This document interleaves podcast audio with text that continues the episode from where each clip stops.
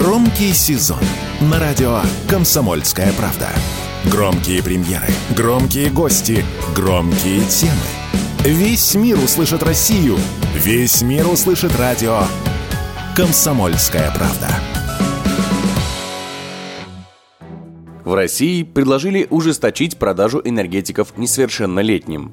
Такую инициативу выдвинули в Госдуме. На сегодняшний день запрет на продажу энергетических напитков детям действует в 20 субъектах России, в том числе в Санкт-Петербурге и Казани. Однако, по мнению депутатов, такие меры нужно ввести на федеральном уровне. По словам экспертов, такие меры действительно нужны, ведь влияние энергетиков на детский организм очень сильно, особенно когда употребление этих напитков не контролируется. Об этом радио «Комсомольская правда» рассказал врач-терапевт высшей категории Алексей Водовозов рекомендованная доза находится где-то в районе 300 миллиграмм. Это примерно 3, 4, 5, 6 чашек кофе максимум. А если мы говорим об энергетиках, то там этого кофеина сразу 500 миллиграмм. Причем, что интересно, его прячут. То есть, например, отдельно пишут кофеин и отдельно пишут экстракт гуараны, что в принципе одно и то же. В принципе, это пренебрежимая доза. Имеется в виду то, что она не вызывает каких-то токсических эффектов. Но никто не останавливается на одной банке энергетика. В этом проблема. Одна банка 500, вторая банка уже за два раза по 500. Это как раз очень много. То есть это ажитация, такое повышенное возбуждение, это скачущая речь, это дезориентация и все остальное. Ну, то есть немножко похожее даже на психоз.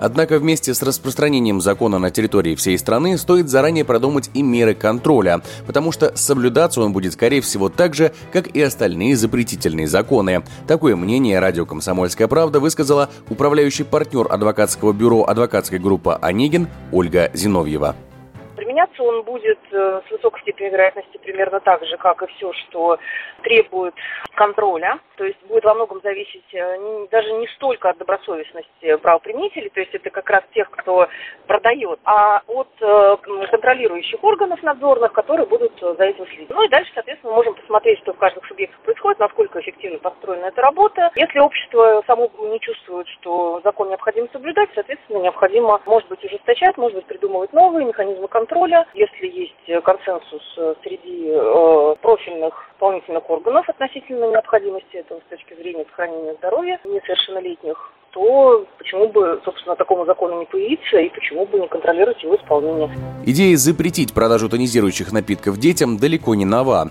Впервые ее озвучили в 2013 году. Тогда же депутаты предложили и вовсе запретить реализацию напитков с содержанием кофеина и алкоголя. Запрет на такие энергетики вступил в силу в 2018 году.